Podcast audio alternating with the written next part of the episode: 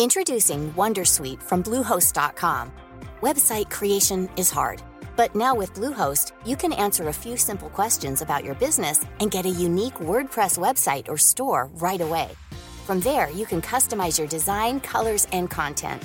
And Bluehost automatically helps you get found in search engines like Google and Bing. From step-by-step guidance to suggested plugins, Bluehost makes WordPress wonderful for everyone. Go to bluehost.com/wondersuite.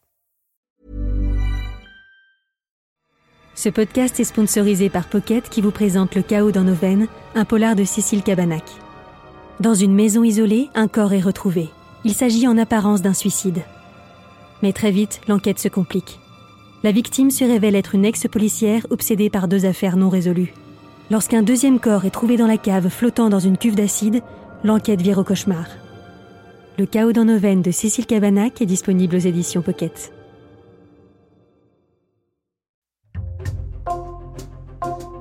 Bonjour, c'est Jules Lavie pour Code Source, le podcast d'actualité du Parisien. Jérôme Sédou est le propriétaire et coprésident du géant français du cinéma, Pathé. Malgré ses 88 ans, le milliardaire continue de travailler. Il vient de sortir les plus grosses productions du moment, Astérix et Obélix, l'Empire du Milieu en février, et Les Trois Mousquetaires d'Artagnan le 5 avril. Malgré sa réussite, Jérôme Sédou est un homme de l'ombre, et celles et ceux qui le connaissent aujourd'hui le voient surtout comme le grand-père de l'actrice Léa Sédou. Qui est Jérôme Sédou? Élément de réponse dans Code Source aujourd'hui avec Catherine Ball, journaliste au service culture du Parisien, spécialiste au cinéma.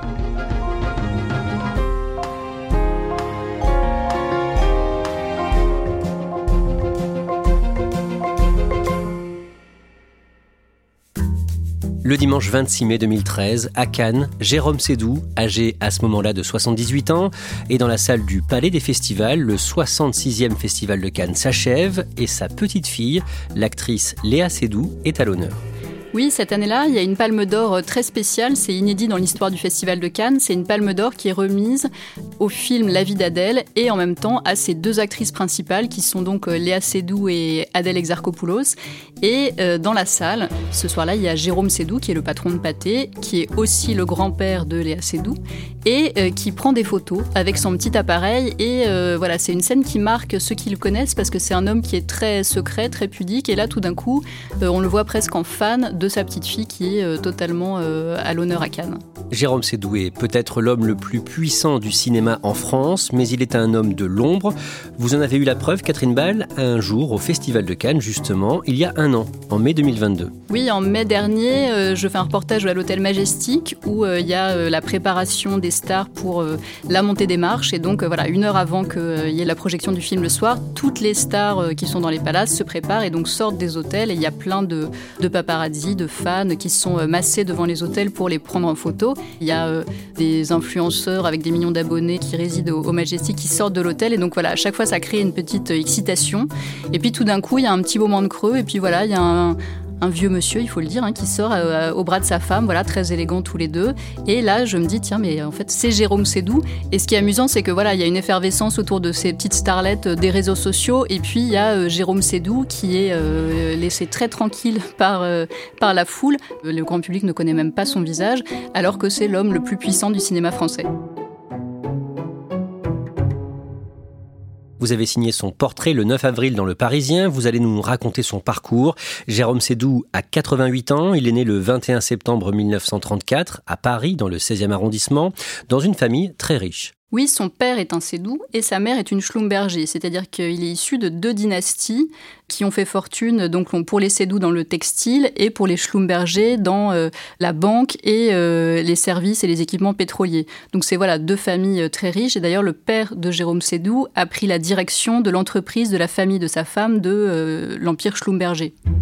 Après des études d'ingénieur, un métier qu'il ne fera jamais, Jérôme Sédou débute sa carrière dans la finance à New York comme analyste financier au départ.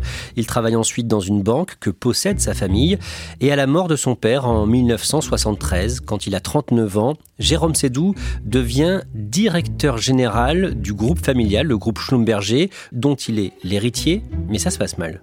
Jérôme Sédou devient directeur général, mais c'est une expérience qui durera 18 semaines seulement, parce qu'un jour, euh, Jean Ribou, qui préside le groupe Schlumberger, convoque Jérôme Sédou dans son bureau à New York et il lui dit voilà, il n'y a pas de place pour deux, tu es viré. Il, le remercie et voilà, d'après ce qu'on m'a raconté, Jérôme Sédou a quitté le bureau de son patron et a repris immédiatement un avion pour Paris. Ce qui est quand même très étonnant, c'est que c'est euh, le rejeton de la famille, euh, l'héritier qui se fait virer par, euh, certes, le, patron, mais enfin, il, vire celui qui était quand même pressenti pour hériter de la boîte. Il va mettre plusieurs années à s'en remettre et après cet échec, Jérôme Sédou travaille dans plusieurs secteurs. Oui, Jérôme Sédou, il a une formation d'ingénieur. Il commence donc euh, comme financier hein, chez Schlumberger. Et puis, euh, voilà, quand il se fait virer, il reprend un groupe textile, avec l'aide de sa mère d'ailleurs, Geneviève Schlumberger. Et puis après, il va euh, reprendre la compagnie UTA, donc être dans l'aviation, et jusqu'à voilà, s'introduire peu à peu dans les médias via la 5. Il participe au lancement de la 5, cette nouvelle chaîne de télévision, en 1985. Madame, mademoiselle, monsieur, bonsoir. Nous sommes très très heureux de vous souhaiter la bienvenue sur la 5. Merci d'avoir allumé votre téléviseur, merci d'avoir ouvert votre maison et nous l'espérons, votre cœur à la 5. C'est Jean Ribou, donc qu'il avait licencié de chez Schlumberger, avec lequel il est désormais réconcilié, qui l'entraîne dans cette aventure aux côtés de Silvio Berlusconi, l'homme d'affaires et dirigeant politique italien. Donc il participe au lancement de cette chaîne et Jean Ribou lui demande de prendre sous son aile Christophe Ribou, son fils, et avec lequel donc Jérôme Sédou va devenir associé. Et d'ailleurs, Sédou dira que Berlusconi lui a tout appris euh, de la télévision commerciale. Je suis heureux de déclarer officiellement ouvert la 5 Bonne chance, la 5. La 5, ça va être super. La 5, c'est classieux. Deux ans plus tard, le 30 août 1987, son associé Christophe Ribou, dont il est devenu très proche, meurt dans un accident de voiture à l'âge de 37 ans. Peu de temps après, Catherine Ball, ses proches découvrent que Jérôme Sédou vit avec la veuve de Christophe Ribou. Oui, ça c'est une partie de la vie de Jérôme Sédou qui est révélée dans une enquête du Monde qui a été publiée euh, en juillet dernier. Les journalistes rapportent que euh, quand euh, les proches de Christophe Ribou et de sa femme Sophie sont venus présenter leurs condoléances à Sophie, la veuve, chez elle, c'est Jérôme Sédou qui ouvrait la porte. Ça a été au départ un étonnement. Après, les deux couples étaient très proches, se fréquentaient, mais voilà, assez vite en tout cas, on a découvert que Jérôme Sédou et Sophie Ribou étaient en couple.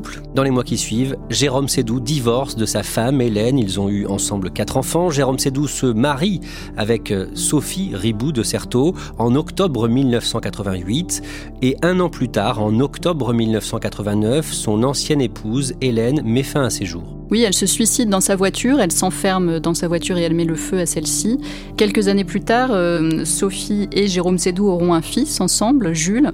Après, euh, Jérôme Sédou adoptera les trois enfants qu'avait eu Sophie avec Christophe Ribou. C'est pour ça qu'il a désormais huit enfants. Concernant ses affaires, en 1990, Pierre Bérégovoy, à ce moment-là ministre de l'économie, fait appel à lui pour reprendre à un Italien le groupe de cinéma Pathé. Oui, le groupe Pathé avait été fondé par euh, Charles et Émile Pathé à la fin du 19e siècle, donc par deux frères euh, français, et il a été racheté par un Italien qui s'appelle Giancarlo Paretti, qui est un homme d'affaires euh, un peu sulfureux. Et Jérôme Sédou est en lice pour reprendre le groupe Pathé, et c'est un soulagement pour le ministre de l'économie et puis pour voilà l'industrie du cinéma français de voir Pathé retomber aux mains d'un Français. Jérôme Sédou ne connaît pas au départ le milieu du cinéma, il n'est pas lui-même cinéphile, mais il va avoir un mentor en la matière, le réalisateur Claude Berry. Oui, il rencontre Claude Berry au moment où il lance euh, la 5 et euh, voilà, Claude Berry, c'est évidemment le réalisateur de euh, Jean de Florette, Manon des Sources, Ciao Pantin, et puis c'est un, très grand producteur. Il y a les Astérix, il y a Germinal, les films de Jean-Jacques Hano, L'Ours, L'Amant. C'est lui qui l'a initié au cinéma. Euh, Claude Berry, c'était un passionné. Il l'a aussi initié à l'art contemporain. il était un très grand collectionneur et Jérôme Sédou est devenu aussi collectionneur. C'est vraiment voilà un modèle et c'est quelqu'un qui lui fait connaître un milieu qu'il ne connaissait pas du tout. Dans les années qui suivent, Jérôme Sédou produit régulièrement des films à gros budget, ça ne l'effraie pas tant que les recettes suivent. Il cite souvent Claude Berry qui disait ce qui compte, c'est pas ce qu'un film a coûté, c'est ce qu'il va rapporter. Donc euh, Jérôme Sédou, il aime le grand, de toute façon, il aime les gros projets. Euh, un de ses collaborateurs me disait euh, ce qui est petit lui fait peur parce qu'il se dit ça va pas coûter cher mais on va perdre de l'argent. Il préfère investir, prendre des risques. C'est quelqu'un qui aime le cinéma spectacle un peu à l'américaine. Dans les années 2000, il se lie avec un acteur très connu, très populaire, Danny Boone. Danny Boone, il a fait avec Pathé euh, Bienvenue chez les Ch'tis en 2008. C'est quand même le plus gros succès français euh, de tous les temps, avec 20 millions d'entrées en salle, plus d'un million d'entrées euh, devant son dauphin qui est intouchable. Et donc, voilà, ils vont commencer une collaboration. Il y aura d'autres films après, Rien à déclarer, Superchondriac, La Ch'ti de famille. Et ils vont développer, Danny Boone et Jérôme Sédou, une relation amicale. Voilà, Danny Boone a ce qu'on appelle la hotline de Jérôme Sédou, c'est-à-dire qu'il a son numéro direct. Leur proche dit qu'ils se parlent même tous les jours. Catherine Ball, pour euh, préparer votre portrait de Jérôme Sédou pour Le Parisien, vous parlez avec plusieurs de ses proches, comme le journaliste et écrivain Philippe Labro.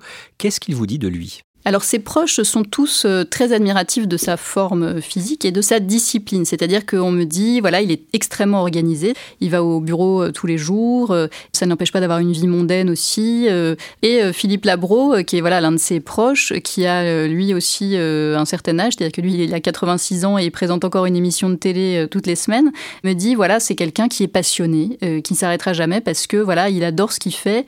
Il a toujours beaucoup travaillé et là il n'y a aucune raison de s'arrêter. Vous allez voir aussi son médecin dans son cabinet, un médecin qui était aussi celui du président François Mitterrand, Jean-Pierre Tarot, et il ne cache pas que Jérôme Sédou fait tout pour bien vieillir. Oui, il me dit, euh, Jérôme cherche à savoir quelles sont les règles exactes pour euh, être en, bonne santé, et il les respecte à la lettre. Alors euh, voilà, on m'a aussi dit que c'était quelqu'un qui n'éprouvait aucun intérêt à un bon repas, voilà, ça l'intéresse pas du tout, la nourriture, la boisson, voilà, donc c'est quelqu'un voilà, qui n'a pas à faire beaucoup d'efforts pour être assez dans son régime alimentaire. Mais euh, Jean-Pierre Tarot me dit, voilà, euh, Jérôme fait de la gymnastique tous les matins, il marche beaucoup, il fait très attention à lui parce qu'il a compris l'importance euh, d'être dans un corps en bonne santé. Dans la gestion de ses affaires, Jérôme Sédou est présenté comme à l'écoute des artistes, des acteurs ou des réalisateurs. Il leur fait confiance pour mener à bien les films, mais il est aussi parfois cassant avec ses salariés et plusieurs de ses proches collaborateurs ont été renvoyés, remerciés de façon très sèche, sans recevoir d'explication. Oui, on m'a dit, ce n'est pas un affectif, euh, il a le compliment euh, difficile. Quand il veut se séparer d'un salarié, quand il a estimé qu'il n'avait plus envie de collaborer avec lui, c'est radical. C'est un chèque et au revoir. Dans la journée, il y a d'anciens collaborateurs qui n'ont pas compris pourquoi tout d'un coup, euh, Jérôme Sédou ne voulait plus travailler avec eux, mais il n'avait qu'à subir cette sentence. C'est quelqu'un qui est assez froid, qui est assez, voilà, sans état d'âme. le business, c'est le business. Il est capable d'attention, de gentillesse, de bienveillance, mais à un moment, quand euh, c'est fini, c'est fini. Catherine Ball, en février 2018, l'administration fiscale française porte plainte contre lui et l'un de ses frères auprès du PNF, le parquet national financier. En résumé, Jérôme et Nicolas Sédou sont soupçonnés d'avoir fraudé le fisc. Suite à cette plainte, une information judiciaire a été ouverte euh, un an plus tard, en 2019, pour euh, fraude fiscale aggravée, blanchiment aggravé et association de malfaiteurs. Ce dont sont soupçonnés les frères Sédou, euh, Jérôme et Nicolas Sédou, c'est d'avoir rapatrié en France de l'argent qui était placé au Canada sans en informer le fisc. C'est une enquête qui est toujours en cours, il n'y a aucune mise en examen pour l'instant et bien sûr la présomption d'innocence s'applique aux frères Sédou comme à tout le monde. Jérôme Sédou a bâti une fortune très importante, fortune estimée à 1 milliard 200 millions d'euros par le magazine Challenge. Le groupe Pathé compte près de 5000 salariés. Catherine Ball, pendant la crise du Covid entre le printemps 2020 et l'été 2021, alors que le pays connaît des mois de confinement ou de restrictions, Jérôme Sédou continue d'investir. Il se dit certain que les gens vont revenir dans les salles une fois l'épidémie passée. Oui, ce qui est intéressant, c'est que c'est une période qui est très difficile pour le cinéma français. L'industrie est extrêmement inquiète parce que les plateformes de vidéos à la demande explosent, que euh, les salles évidemment voient leur fréquentation euh, diminuer. Les salles sont quand même fermées pendant plusieurs mois. Et euh, lui, voilà, du haut de ses 85, 86 ans, il décide de continuer à croire dans la salle et à lancer des très grosses productions de plusieurs dizaines de millions d'euros et à rénover ses salles, puisque Pathé est aussi exploitant de salles, c'est-à-dire qu'il possède des salles de cinéma. Il y a cette énergie et cet entrepreneuriat, cette prise de risque encore et cette croyance euh, dans le cinéma en salle. Bonjour et bienvenue à cette euh, classe de maître avec Jérôme Sédou. Pendant l'été 2022, le 24 août, à l'occasion d'une masterclass donnée pendant le Festival du film francophone d'Angoulême, il évoque les gros films qu'il va sortir en 2023. Oui, il parle d'Astérix et Obélix, l'Empire du Milieu, le film de Guillaume Canet, qui est euh, voilà sa plus grosse cartouche de 2023. Mais il y a aussi euh, Les Trois Mousquetaires, en deux volets de Martin Bourboulon, dont le premier volet euh, vient de sortir, qui sont deux films qui ont coûté à eux deux à peu près 70 millions d'euros. Il y a aussi un gros film de Danny Boone qui s'appelle La vie pour de vrai, qui a coûté à peu près 30 millions d'euros. Et Jérôme Sédou évoque d'autres films qui sont en pré-production, c'est-à-dire qui vont être tournés cet été. Il y a un deep de De Gaulle qui se prépare et il y a un film sur le comte de Monte Cristo. Donc voilà, c'est une demi-douzaine de très gros projets dont chacun coûte plusieurs dizaines de millions d'euros qui sont lancés par le même groupe. D'ailleurs, avec une pointe d'humour, Jérôme Sédou dit Normalement, 2023, euh, disons, ça passe ou ça casse. Je veux dire, franchement, si on n'a pas une bonne année, euh, moi je, je, dis ouvertement, il faut me foutre à la porte.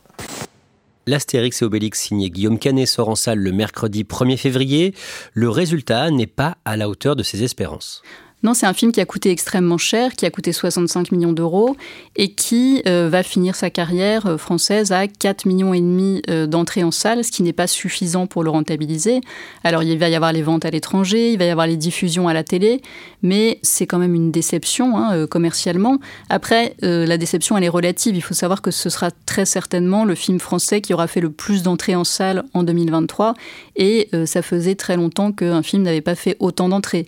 Mais ce n'est pas à hauteur de ce dont pouvait rêver Pathé. Deux mois plus tard, le 5 avril, sort son autre grosse production, Les Trois Mousquetaires d'Artagnan, et là, les objectifs sont atteints. Alors pour l'instant, ils sont atteints, c'est-à-dire que pendant la première semaine d'exploitation, le film a enregistré euh, plus d'un million d'entrées en salle, ce qui est un très bon démarrage.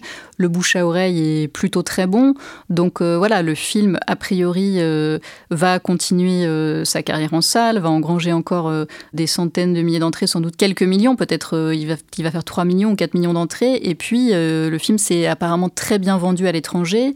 C'est en tout cas un succès critique, alors que Astérix et Obélix a reçu des critiques assez mitigées dans la presse et puis de la part des spectateurs. Ce que prouvent les Trois Mousquetaires, après le succès relatif, on l'a dit, d'Astérix et Obélix, c'est que Jérôme Sédou a eu raison de parier sur le retour des spectateurs dans les salles de cinéma. Catherine Ball, aujourd'hui Jérôme Sédou a 88 ans et visiblement il ne compte pas prendre sa retraite. Jérôme Sédou, il va tous les jours à son bureau au siège de Pathé qui est à deux pas des Champs-Élysées. C'est lui qui pilote vraiment tous les projets, qui prend toutes les grosses décisions euh, éditoriales quand il avait 55-60 ans, ses anciens collaborateurs m'ont raconté qu'il disait euh, qu'il allait prendre sa retraite dix ans plus tard. Et puis cette idée, elle s'est comme euh, évaporée, dissoute. Il n'a pas du tout envie de raccrocher. Et maintenant, le mot retraite est juste utilisé dans sa bouche pour faire des blagues. Est-ce qu'il s'est choisi un héritier pour la suite? Alors s'il l'a fait, il le garde bien secret, mais personne parmi ses collaborateurs ou ses proches ne voit qui pourrait lui succéder. Il n'a pas formé un enfant ou un petit enfant, il, ne semble pas avoir formé un collaborateur. Il y a des salariés de pâté, des cadres supérieurs de pâté qui étaient pressentis comme étant des dauphins de possibles numéro 2. Mais à chaque fois, il les a virés. Donc, euh, non, a priori, euh, il n'y a pas de successeur désigné. Catherine Ball, on a commencé ce podcast en évoquant sa petite fille, l'actrice Léa Seydoux. On a vu qu'il est très fier de ses succès. Est-ce qu'il est proche d'elle? Alors Jérôme Sédou, il a huit enfants, des dizaines de petits-enfants. Léa Sédou disait de sa famille que c'était des êtres euh, très introvertis, euh, timides, euh, presque asociaux. Elle disait chez les Sédou, c'est chacun pour soi. Donc il n'y a pas de démonstration d'affection. Ce qui est sûr, c'est que on peut imaginer à partir de ce que disent les uns et les autres qu'il n'y a pas une relation quotidienne très proche. Voilà, c'est un homme très occupé. Jérôme Sédou, Léa Sédou, c'est une actrice qui a une carrière internationale. Donc voilà, ils déjeunent sans doute pas ensemble trois fois par semaine. Mais d'autres aussi me disent que voilà, la famille Sédou, c'est une dynastie, mais c'est aussi un clan, et que euh, voilà, quand il y a un problème parmi euh, les neveux, les cousins, euh, tout le monde se serre les coudes, et que Jérôme Sédou s'occupe bien des siens et qu'il veille à ce que voilà, personne ne manque de rien.